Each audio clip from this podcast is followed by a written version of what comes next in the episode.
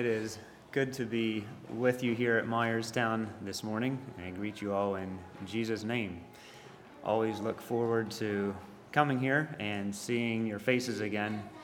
But I must admit, every time I come here to share the message, I have a little bit of an uneasy feeling about that. But trust that God will be able to speak through me this morning. Before I get started with the message, I just want to take a little time to thank you all for your many ways of support to Shenandoah and the congregation there. We certainly appreciate that in many ways and want to thank you on behalf of Shenandoah congregation from the many different ways you show your support, many times of prayer. I believe that you guys lift us up in prayer. We appreciate that. Bible clubs blessing us with staff to help out with that. We appreciate that as well, and along with maybe last but not least, the financial support. So thank you again to each one of you who has given of your time or resources to bless us. So God bless you for that. Coming to or going to different congregations can be an extra challenge for me at times to know what to share and I struggled with this one again, like I do other times, um, struggling to know exactly what I should share about. I often end up reusing messages when I go to other churches, and I decided to do that this morning. I know Dale made the comment to me already that it's okay to reuse a message as long as it is better the second time or the third time or however many times you use them. So I've tried to spend some time putting this one in the microwave and warming it up again. So I trust that we can all benefit from it. It's a message that actually has a message I've thought a lot about, and a message that I hardly feel worthy to preach. But it's a challenge for me, and I trust that it can be a blessing to us. This spring, or one of the things I enjoy about springtime is the life that comes out of the ground. And there's some spring flowers I look forward to every spring, and hyacinth is one of my favorite spring flowers. And I think it was actually my dad's favorite spring flower as well. And maybe that's where I got that. But the thing I really like about the hyacinths, I think they're beautiful, but maybe more than that, I like the aroma that they give. And this spring, several of the, well, we have several planted in our flower beds. As they were coming up and starting to bloom, I went out the one day and just cut one to put it in a vase in the house. And the one more, well, I feel like I enjoy them more when they're in, more in front of me where I'm walking past or standing in front of. I put it on the windowsill, I believe in our kitchen. And one morning I was smelling the aroma that this flower was giving, and I had to think about my life or our lives as Christians, there should be something pleasant coming from our lives. Pleasant to God's nostrils, if I can say, that is pleasing to Him. And there's some Bible verses that talk about that I'd like to look at this morning. As I was preparing this message, I did change it some, and I put in another flower instead of the hyacinth, some a flower that you may have blooming right now in your flower beds. We have a few at home. And it's another flower that gives off a very pleasant aroma. And I'll put it up here. I decided to use PowerPoint because I'm going to be looking at several different scriptures this morning. This might not be extremely clear to you sitting back there, but any guesses on what type of flower this is? It's August lily, yes. Usually, I believe, known as an August lily because it blooms in August. And we have several at, a house, at our house right now that are blooming. And my wife made the comment to me one day about these flowers. Sometimes I do enjoy flowers, but probably not as much as much as a lot of you women do. And sometimes I can just kind of go about my busy schedule and kind of forget about the flowers that are blooming there. My wife made the comment to me the one day, "Did you did you see the flowers or did you smell the flowers? So I took time and, and smelled the August lily. And I before I was not aware of how, how uh, pleasant the August lily or how beautiful the smell that they have. And So I put this up instead of the uh, hyacinth. And in, in 2 Corinthians, Paul actually said, he was writing to the church in to the church at Corinth, and he was saying, We are to be a sweet aroma to God. And I'd like to look at a few verses there in the introduction. It says, Now thanks be unto God, which always causes us to triumph in Christ, and maketh manifest the savor of his knowledge by us in every place. Verse 15 For we are unto God a sweet savor of Christ in them that are saved and in them that perish. Some translation use the, the word aroma in there instead of savor. We are a sweet aroma to God. I think ESV, the English Standard Versions, has aroma instead of savor. And as God's people, as born again children of God, our life is to be bringing something beautiful to God where He is watching over us and is pleased with our actions. And in a sense, we are producing that pleasant aroma, just as that hyacinth or that August lily produces, to the saved and to them that perish. So, what I'd like to do this morning is go back in some of the Old Testament, look at some examples where there was a sweet aroma, and then sometimes where there was a stench instead of an aroma. And then in the end of the message, I would like to look at another flower and compare our lives to these two flowers, the August lily and the other flower that we'll look at at the end.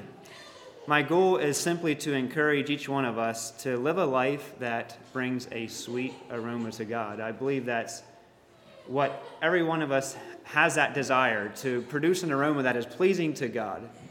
But I believe sometimes as we go about life, we can get distracted or we're not really focused on living for Christ. At least I can speak for myself in those areas. So I want to encourage you to, as you go about your life, especially as you go about this week, think of what your life is producing, not to those around you, but to God. Sometimes we can put up a front and we can make things look good, but maybe to others we're producing a sweet aroma, but to God we might be producing something else. The title of the message this morning is A Sweet Savor to God. And the first point I'd like to look at is Old Testament sacrifices that smelled sweet to God, or in other words, pleased God, ones that God accepted. The second point is Old Testament sacrifices that stank to God or displeased Him. It doesn't always say that when, a, when an offering was, was lifted or was given to God, when an offering was made, sometimes God was displeased. It doesn't always use the word that it stank to God, but in some cases, I believe that's what happened.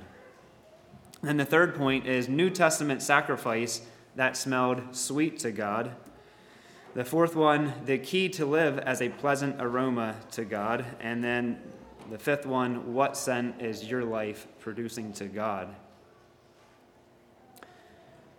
I'd like to move on to the first point, and I'm going to what I'm going to do is go through quite a few scriptures. I'm going to put them on the on the wall for us to read, starting in Genesis, and this is after Noah and his family were in the ark. The flood came; their li- their lives were spared. The water came down. The door was open, and Noah got out. And I'll start reading here in verse 20 in Genesis 8.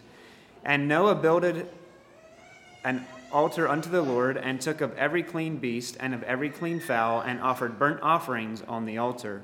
And the Lord smelled a sweet savor. And the Lord said in his heart, I will not again curse the ground any more for man's sake, for the imagination of a man's heart is evil from his youth. Neither will I again smite any, smite any more every thing living as I have done. So, this offering that Noah, Noah offered to God, the smoke went up, and God was looking down, and I believe it was pleasing to him, and it was a sweet savor to him. It was something that God delighted in. God accepted his offering. Another example in Exodus 29, you can read that chapter sometime if you like. I'm not going to read much from there, but the Israelites were given very specific commandments on how they should offer the, the sacrifices to God. And in Exodus 29, verse 18, it says, And thou shalt burn, burn the whole ram upon the altar. It is a burnt offering unto the Lord. It is a sweet savor, an offering made by fire unto the Lord. And then in Levit- Leviticus, I think it mentions in 16 different times how the offerings lifted were a pleasant aroma or a sweet aroma that pleased God. God obviously delighted in these sacrifices. Leviticus 1, verse 9 But his inwards and legs shall he wash in water. This is talking about the sacrifice. And the priest shall burn all on the altar to be a burnt sacrifice, an offering made by fire of a sweet savor unto the Lord. So again, we're thinking about what smell or the sweet savor that the Lord is delighting in, that he approves. And in the Old Testament, it was many times God delighted in the sacrifices that were made to him. So I want to ask the question why did the sacrifice, or why the animal sacrifices please God? What was it that pleased him? Was it the smell? Was it actually a, a pleasant smell that God smelled? And it's like, oh, that smells good. Just like that flower smells good when we stoop down and we take time to smell the flower. Was it the smell that when they burned the incense, that sweet smell that was given? Or was it what it accomplished? Is that what, the, what God delighted in? I'd like to just look briefly at that. I believe one of the reason one of the reasons why God delighted in those sacrifices is man's sin we know separates us from God. It happened in the Old Testament, happens in today's in, in our world today. Man's sin separates us from God.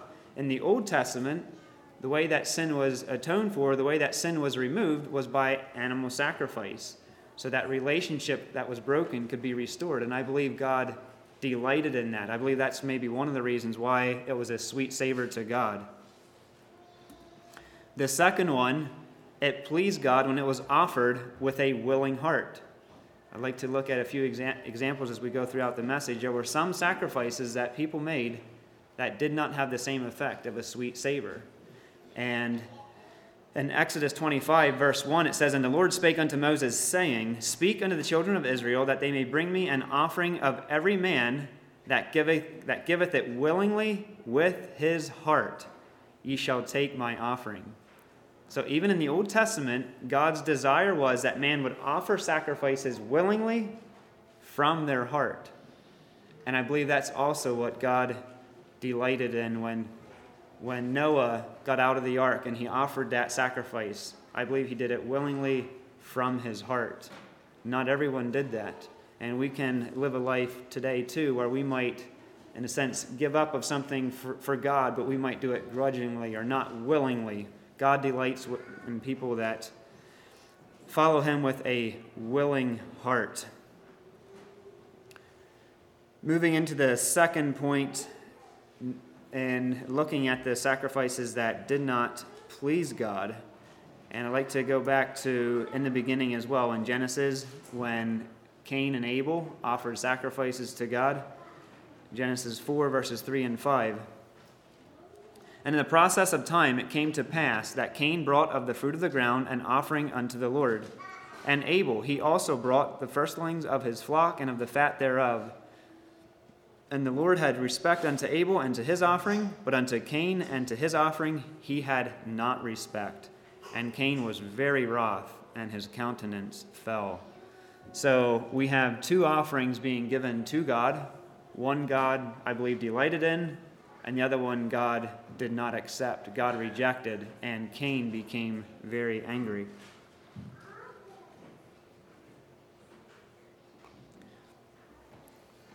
I don't plan to spend much time on talking why God did not accept Cain's offering, but I believe there was something in the way Cain offered it. Maybe he did not do it willingly from his heart. We know Abel, Abel picked out a perfect sheep, a perfect lamb, and offered it.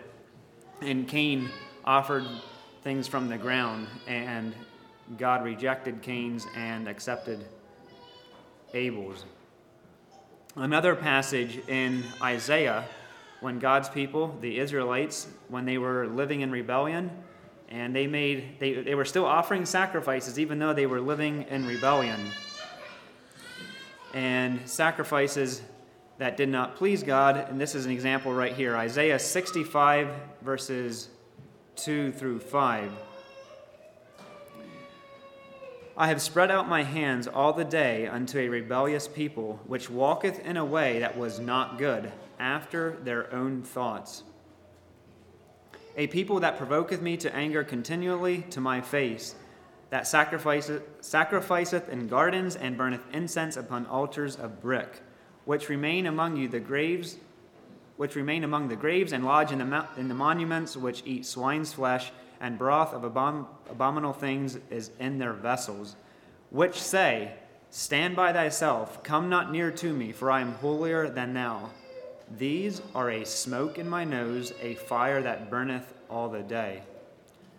So here the Israelites were offering their sacrifices, but instead of God being pleased by the sacrifice, instead of it being a pleasant aroma to his nostrils, it stank to God. And God said, It's like smoke in my nose, a fire that burneth all the day. You probably know what it's like to be sitting around a campfire and have that smoke turn shift directions and blow right into your face, and it's rather unpleasant. Usually, if it continues to do that for a length of time, you move.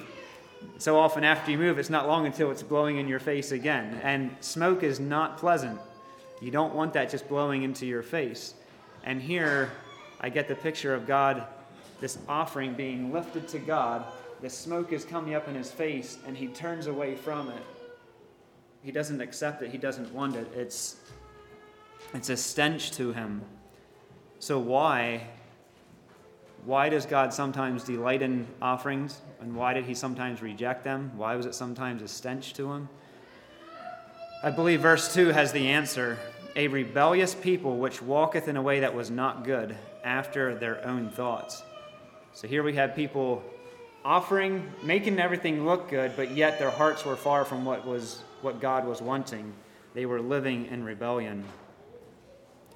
Another example in the Old Testament, this is not an actual picture where, uh, where an offering was lifted and, and sacrificed to God, but an offering that was going to be given to him. And it actually came up in our Sunday school this morning in the discussion how Achan, how he was clearly commanded to destroy everything that the, or to wipe out the Amalekites, destroy everything that they have. And I can imagine the, uh, or when Saul, when they went out to, um, I'm talking about two different things now. I'm talking about here Saul. It says when, when um, Samuel confronted him, when Saul was commanded to destroy everything that they had, it says, And Samuel said, this is in Samuel 15, verse 22. Samuel said, Hath the Lord as great delight in burnt offerings and sacrifices as in obeying the voice of the Lord? Behold, to obey is better than sacrifice, and to hearken than the fat of rams. So here they were saying, well, yes, we were commanded to destroy everything that, that they have, to wipe everything out, but they saw some things were valuable, so he took, and he was going to keep some things for for himself and they were going to they kept some of the cattle and they were going to offer or when when Samuel confronted him he's saying why do I hear the sheep and why do I hear the cows in the background making this sound and he says well I was going to sacrifice offer them to God and we know that God clearly desires obedience rather than sacrifice. And I believe that was not just in the Old Testament, that is in the New Testament, and still for us today, that God would rather us live in obedience rather than to sacrifice. Now, I'd like to move on into the New Testament to a sacrifice that was made as well. Ephesians 5, verse 2, it says, And walk in love as Christ also hath loved us, and hath given himself for us an offering and a sacrifice to God for a sweet smelling savor. So in the Old Testament, the Old Covenant, they were commanded to offer animal sacrifices. The New Testament, we know there was a change. Jesus Christ came as that lamb, that sacrificial lamb, and, he, and Jesus gave of his life so that the animal sacrifices would no longer have to be made. And Jesus, his sacrifice, his death on the cross, was a sweet smelling savor to God. It was something that God delighted in. And you and I, we cannot, of our own, produce something that is pleasing to God. Isaiah talks about our righteousness being as filthy rags to God. There's many people that want to be a good person. You can talk to a lot of people in the world that say, well, I try to do what's right. I try to be kind to others, and I try to respect others. I hope my good works outweigh my bad. But the Bible is very clear that we cannot earn our way to heaven. We cannot do anything good enough. But Jesus Christ came and was that, that sacrificial lamb. He gave of his life so that we can become, uh, our life can be a sweet aroma to God as well. And that only happens when we confess our sin, when we repent of it, when we return from it, and put our faith in Jesus Christ. We are made new, we are cleansed, and that is how we can become a pleasant aroma to God. That is the key to becoming a, a fragrance to God. Moving into the fourth point. I have down here just a few things without Christ and in Christ, and under the key of becoming a sweet aroma to God. Without Christ, you are lost, you are unrighteous, you are living for self, unable to produce sweet aroma to God. And in Christ, you are redeemed, you're bought back, you become righteous. The blood of Jesus Christ cleanses you. And in Christ, you are no longer living for self, you are living for Christ and out of that produces a sweet savor to God. So that is very crucial. We cannot go throughout our life hoping our good works outweigh our bad and hoping, well, we're good enough to get to heaven. No, the key is to become to become a sweet aroma to God is to surrender to the lordship of Jesus Christ and to put our faith in him and out of that can produce righteousness, can produce something that is pleasant to God. in Romans chapter 12 some very familiar verses. I'd like to turn there briefly. The key to becoming a sweet aroma to God as well is in Romans, the beginning of chapter 12. And going thinking along the lines of sacrifices again. So we're no longer required to offer animal sacrifices. That was fulfilled, that was done away with. But instead, we are to offer our bodies, offer our life as a living sacrifice. I beseech you, therefore, brethren, by the mercies of God, that you present your bodies a living sacrifice, holy, acceptable unto God, which is your reasonable service. And be not conformed to this world, but be transformed by the acceptable and perfect will of God. Our, if our life, or if we live our life as a sacrifice to God, saying, Here I am, God, use me, that is when God, I believe, gets that pleasant aroma to his nostrils where he looks down and is pleased with you and your decision to follow him and to be a living sacrifice for him. And this obviously is not a one time commitment. We know when you choose to follow Jesus Christ, you say, Here I am, Lord, and you just kind of live your own life. No, this is a, a daily thing that we are called to do, to lay our life down daily as a living sacrifice. I'd like to go back to 2 Corinthians again in chapter 2, how we are a savor to those that are saved and to those that are unsaved, or a pleasant aroma. I'd like to read these three verses. I had read verse 15 earlier, but says, For we are unto God a sweet savor of Christ in them that are saved and in them that perish. Verse 16, To the one, we are the savor of death unto death, and to the other the savor of life unto life. And who is sufficient for these things? For we are not as many which corrupt the word of God, but as of sincerity, but as of God, in the sight of God, speak we in Christ. So our life should not only be a sweet aroma to God, but it should be a sweet aroma to other believers. It should be a sweet aroma to those that are unsaved as well. And I don't know exactly what this all looks like, but I have a few ideas. I, I think of when we are a sweet aroma to the other believers. You know, when we get together, we, we encourage each other. At least I hope we do. We care for each other. We love each other. And we, that, in a sense, it is a pleasant aroma. It, it should be something beautiful when we gather together, where we're, when we're together as families or wherever it may be. And to those that perish, to the unsaved, we're producing something as well. There is something that they see in us that may convict them. There's something that they see in us that they might desire to have. Because we should be, as, the, as Matthew, and Matthew talks about us being the salt and the light, there should be something different. And doesn't mean that they will always like you because of it. In fact, they may reject you, they may hate you.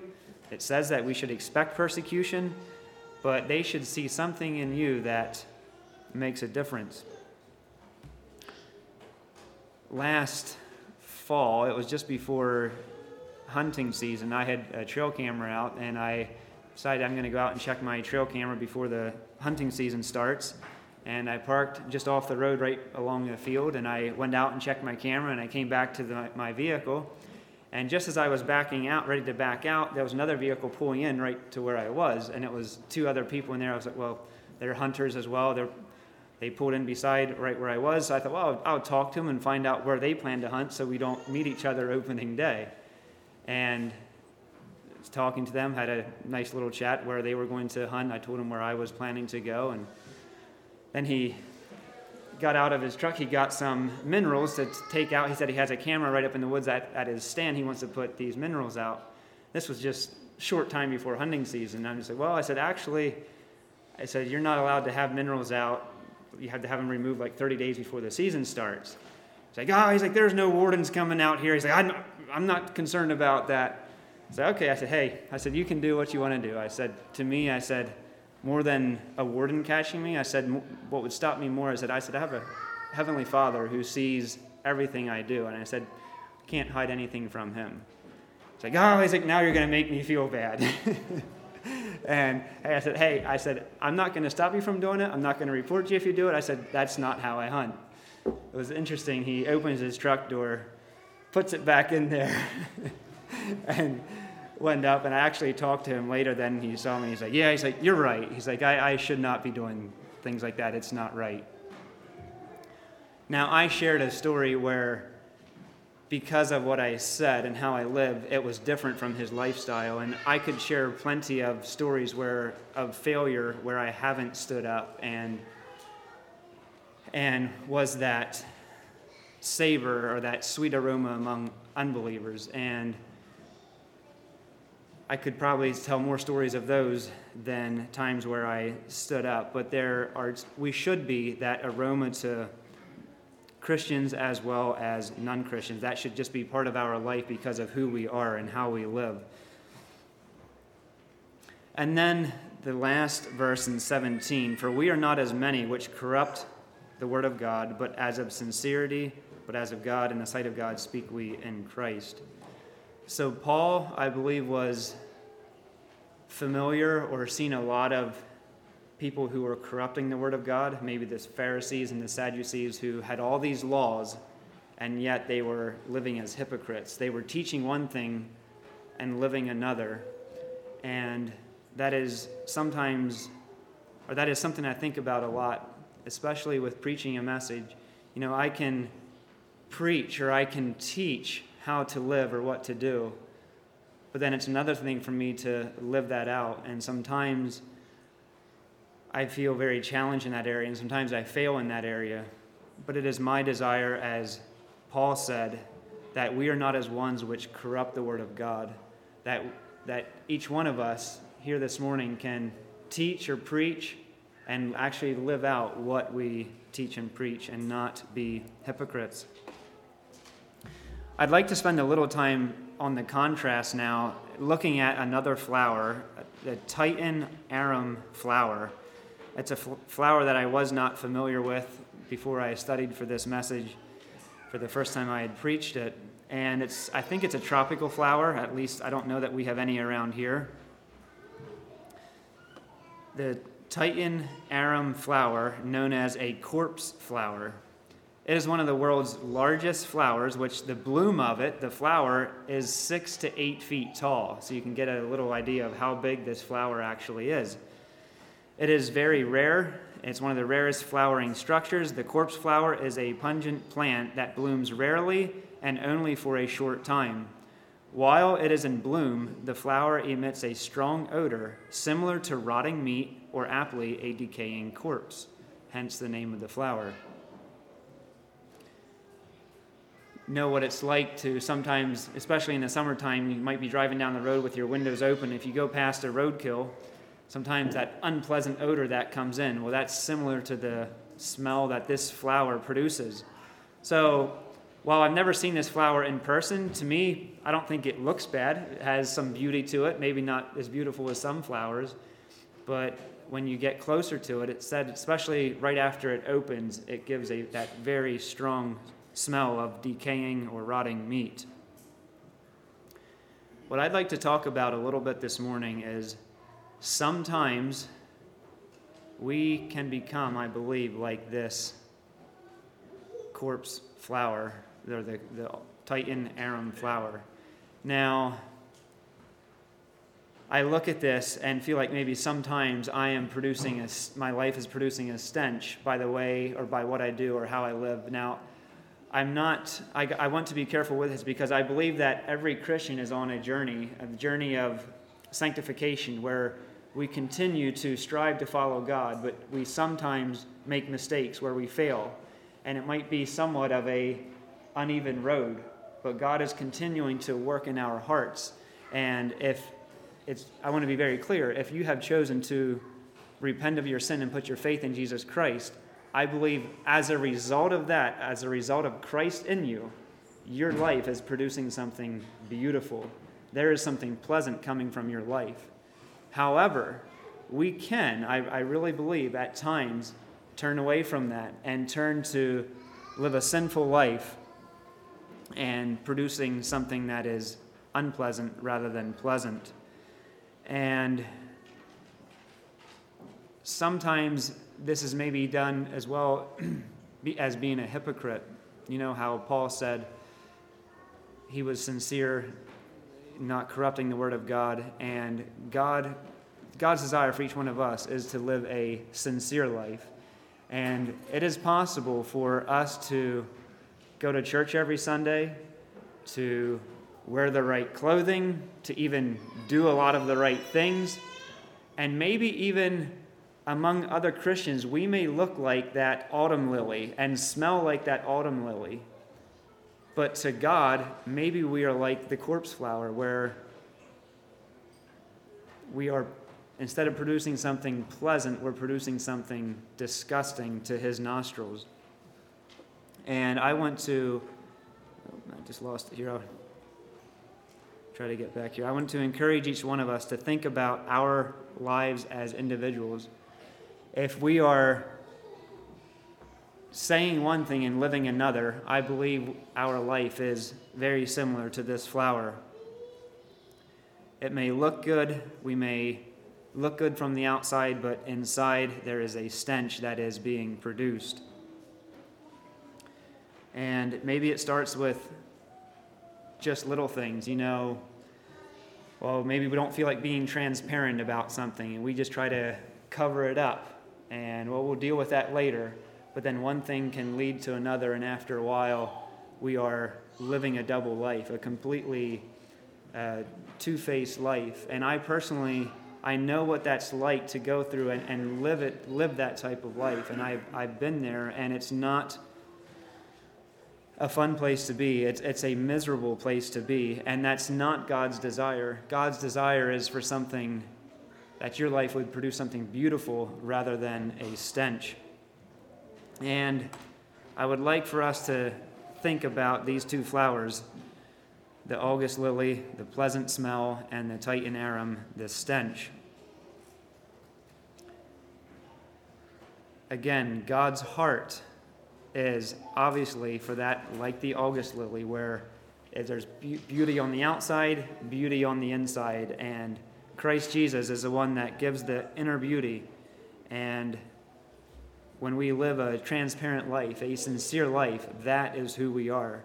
When we cover up, when we try to put things under the rug and live our own life rather than living a or be a living sacrifice for Jesus Christ, I believe we can become that like that Titan arum.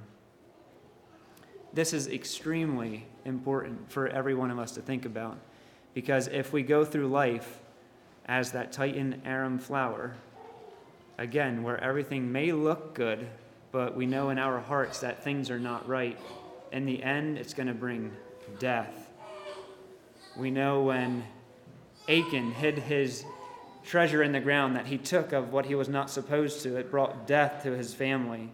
And hiding things, covering up sin, it'll produce a stench to God, and in the end, it will lead to death.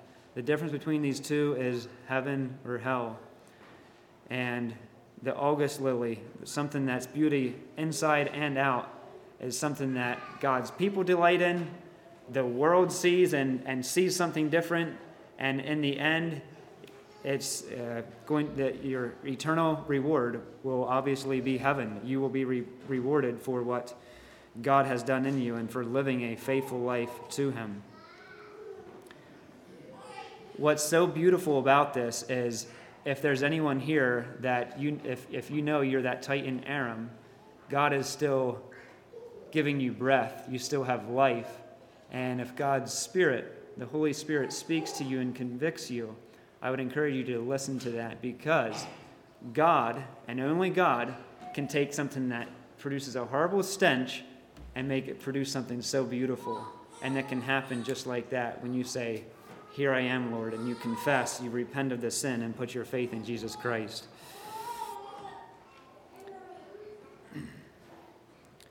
So I want each one of us, as we go throughout this week, to think about the autumn lily, especially if you have them growing around your house.